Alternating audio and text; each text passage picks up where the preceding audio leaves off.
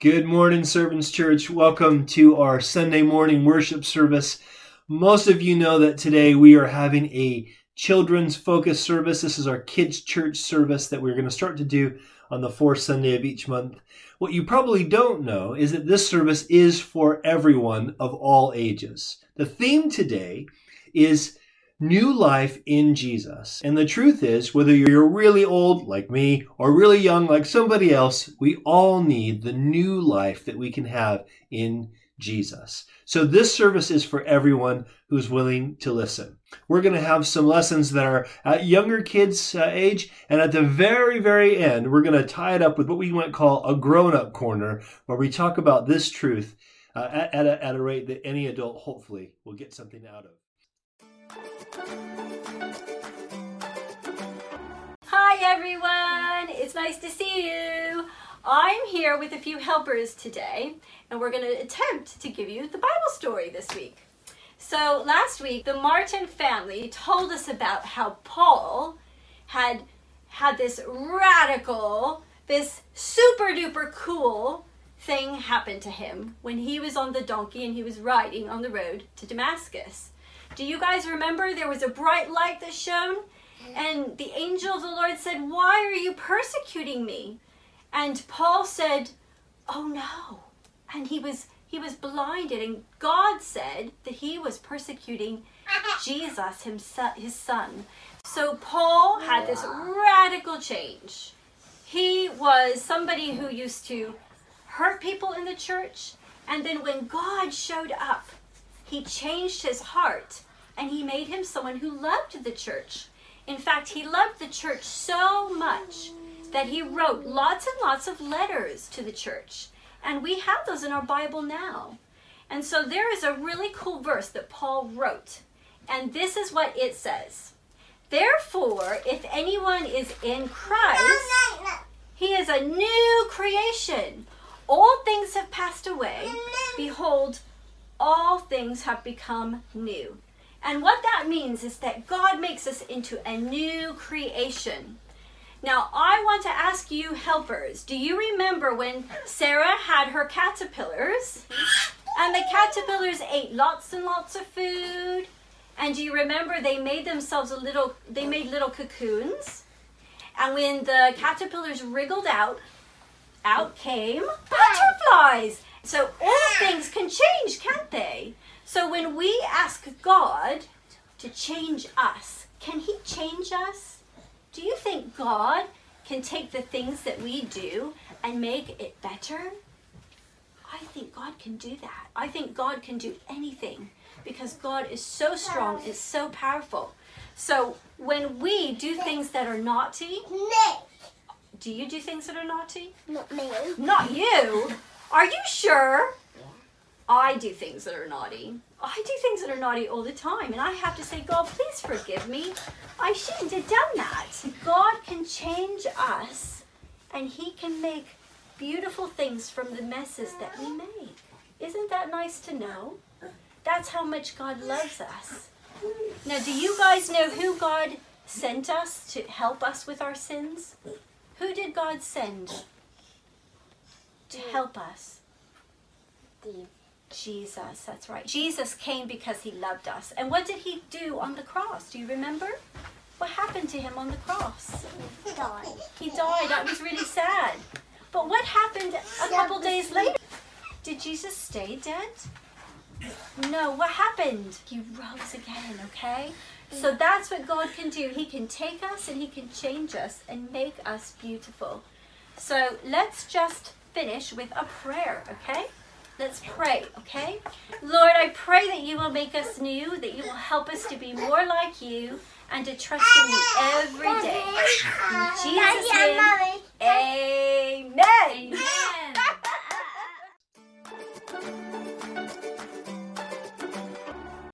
Did you find it hard to sing that song, I've decided to follow Jesus? You know, sometimes I do. Because I have decided to follow Jesus, but sometimes I feel like I am turning back. Or the cross before me sounds, well, a little bit scary, and the world behind me, well, kind of feels like something I would miss. And if you didn't pick it up yet at this point, we're talking about that new life is found in Jesus. And this new life is really a transformed life. And so sometimes when I think I've decided to follow Jesus, I wonder, have I actually done that? Do I really believe and have, am I really experiencing new life in Jesus?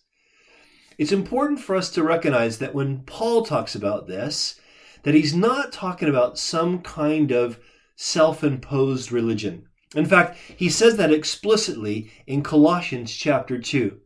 Paul writes, If with Christ you died, why, as if you were still alive in the world, do you submit yourself to regulations? Do not handle, do not taste, do not touch. These have indeed an appearance of wisdom in promoting self made religion and asceticism and severity to the body, but they are of no value in stopping the indulgence of the flesh. In other words, when we self impose religion on us, it doesn't really change us. It doesn't really change us from being people who live for themselves to people who want to live to know Jesus. But the answer for, for what it means, at least a simple foundational answer for what it means to, to have new life in Christ, is also found in the book of Colossians, chapter 2. Uh, here's what it says. Uh, Therefore, Paul writes, as you received Christ Jesus the Lord, so walk in him rooted and built up in him and established in the faith, just as you were taught, abounding in thanksgiving. Now, I want to kind of share three principles uh, that kind of tying into some of the things that we've already heard this morning. We've heard this morning that God can change us. We can go from caterpillar, cater, I can't say that word, caterpillar, a bug to a, uh, to a butterfly. We can, God can do that, right? This is kind of what we see in creation. But also that God, when He changes us, He, he teaches us to, to live the way Jesus lived. How does that happen? Well, these verses in Colossians 2 really kind of help us understand that. So I want to give you three ways that new life comes to new life comes to us through Jesus. The first one is this. New life begins when we receive Jesus as Lord. Paul, Paul wrote, as you have received Jesus the Lord. To receive Jesus as Lord, it, it's not as complicated as it sounds. It might be a bit scary, but truly it's, it's us recognizing that only Jesus is good enough to rule over our lives. Think about uh, how, how when we've ruled our lives, every time we try to take control of our lives, it doesn't always go too well, does it? It, it tends to go pretty pear shaped. If you've ever been in a, in a relationship, a toxic relationship, where someone else is ruling you, your life, you know that doesn't work very well either. But Jesus is Lord. He's the good Lord, the good God who's taken on flesh. And only He's good enough to rule our lives. And the good news is He will do so eternally. He, he, there's nothing that can take his lordship away from him. So new life begins as we receive Jesus as that Lord, as that ruler and king over our lives. But also, new life develops with Jesus. Paul went on to say in, in this Colossians passage, he says, As you receive Christ Jesus the Lord, so walk in him, rooted and built up in him and, and established in the faith. It's interesting when he says walk, rooted, built up. All these words have to do with something happening. There's an action, there's something taking place. When he says walk in him, the idea is this new life, it's relational. That Jesus is with us every step of the way. When he uses the term rooted, it's the idea that this new life, it's organic. It's not something that he's manufacturing in us, it's really that he's growing us. And when he uses this term built up, it's the idea of intentional. The same way if you're going to build a building, you have to have a plan, you have to know what you're doing, and you have to actually put bricks and mortar together or it's not going to happen. So in the same way, we are being made like God because this is hit or like Jesus because this is God's plan. So we need to be intentional to walk in that plan, and we can be guaranteed that Jesus is intentional uh, to, to see that plan come to pass. But also, lastly, uh, new life flows from this eternal truth that we learn about Jesus, that we've been hearing about this morning. Again, the, the Colossians passage, passage says this it says, uh, being rooted and built up in him and established in the faith, just as you were taught, abounding in thanksgiving. Now, when Paul uses the phrase the faith, What he's talking about here is not the act of our believing, but the person we believe. It, it, it could talk about the, the truths or the, the ideas or the, the, the doctrine that we believe for sure, but that doctrine is based on this historical person, Jesus, who came and lived a perfect life and died for us on the cross and rose from the dead. He is the object of the faith. He's the object of our faith. So when Paul says being built up in the faith, established in the faith, he means our, our stability, our foundation is really Jesus himself, who he is and what he's done. And that's something that doesn't change. Is that something that's up for debate? It's what God has said about himself through Jesus.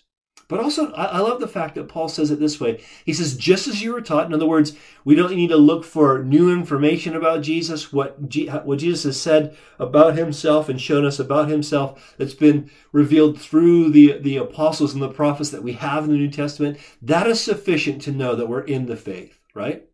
But also, it says that Paul says we should be abounding in thanksgiving. And the idea is that we don't just kind of understand the truth or get it conceptually, but that we actually are thankful. We're thankful for who God has shown himself to be in Jesus and what he's doing to make us like him. You see, truth transforms us into grateful people. So this new life in Jesus, it begins when we receive Jesus as Lord. It develops as we walk with Jesus in relationship. And it flows from this eternal truth that we're learning about Jesus, who he is and what he's done. And so I want to ask you a question before we close up the service and before I pray. Have you received Jesus as Lord? If you are watching this today, have you received Jesus as Lord? Do you believe that he's king and he rules? And do you want him to rule over your life? You see, this might sound like kind of a scary thing, but it's actually really good news because he loved us so much that he died so that not so that he could have the right to rule us, but that we could be changed so that we would be able to stay under his rule. We'd be able to benefit from the goodness of his rule. You see, Jesus loves us that much. He died to make it make us able to, to follow after him, and to have this relationship with him. And it starts when we believe that he is Lord and we receive him as such. Do you have you received Jesus as Lord? Do you believe that he is that? If you haven't, then you can do that today. All, all, all, it really means is that, that you are responding to what God's doing in you. If, if you're convicted by the fact that you know that Jesus should rule your life and he doesn't, that's a good thing. It's a good thing that you know that. And if you are convicted, if you're feeling that, then pray to him. Ask him to forgive you for uh, uh, uh, not letting him rule your life, for, for pushing your rule away, for trying to ignore your rule.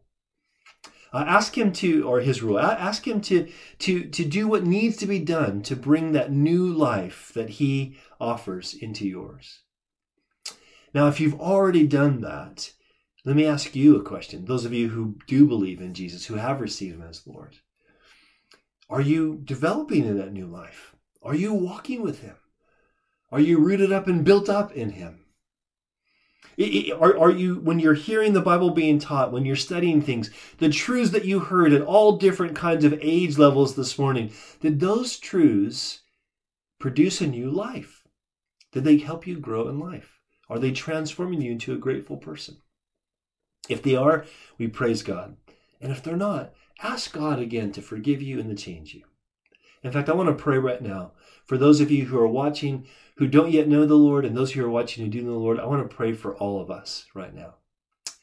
Father, I thank you that you have given us new life in Jesus. You transform us as we draw near to you. You transform us as we receive and begin to walk with you as our Savior and Lord. And Lord, I do pray for anyone who's watching today who doesn't yet know you, that today might be the day that they come to know you. And for those of us, Lord, who have believed, Lord, we want to say afresh, we have decided to follow Jesus, no turning back. Help us to, to make good on that claim by the power of your Spirit and for the glory of your name. Amen. We're so glad that you could be with us today, and we really hope you enjoyed uh, today's kids' service. God bless.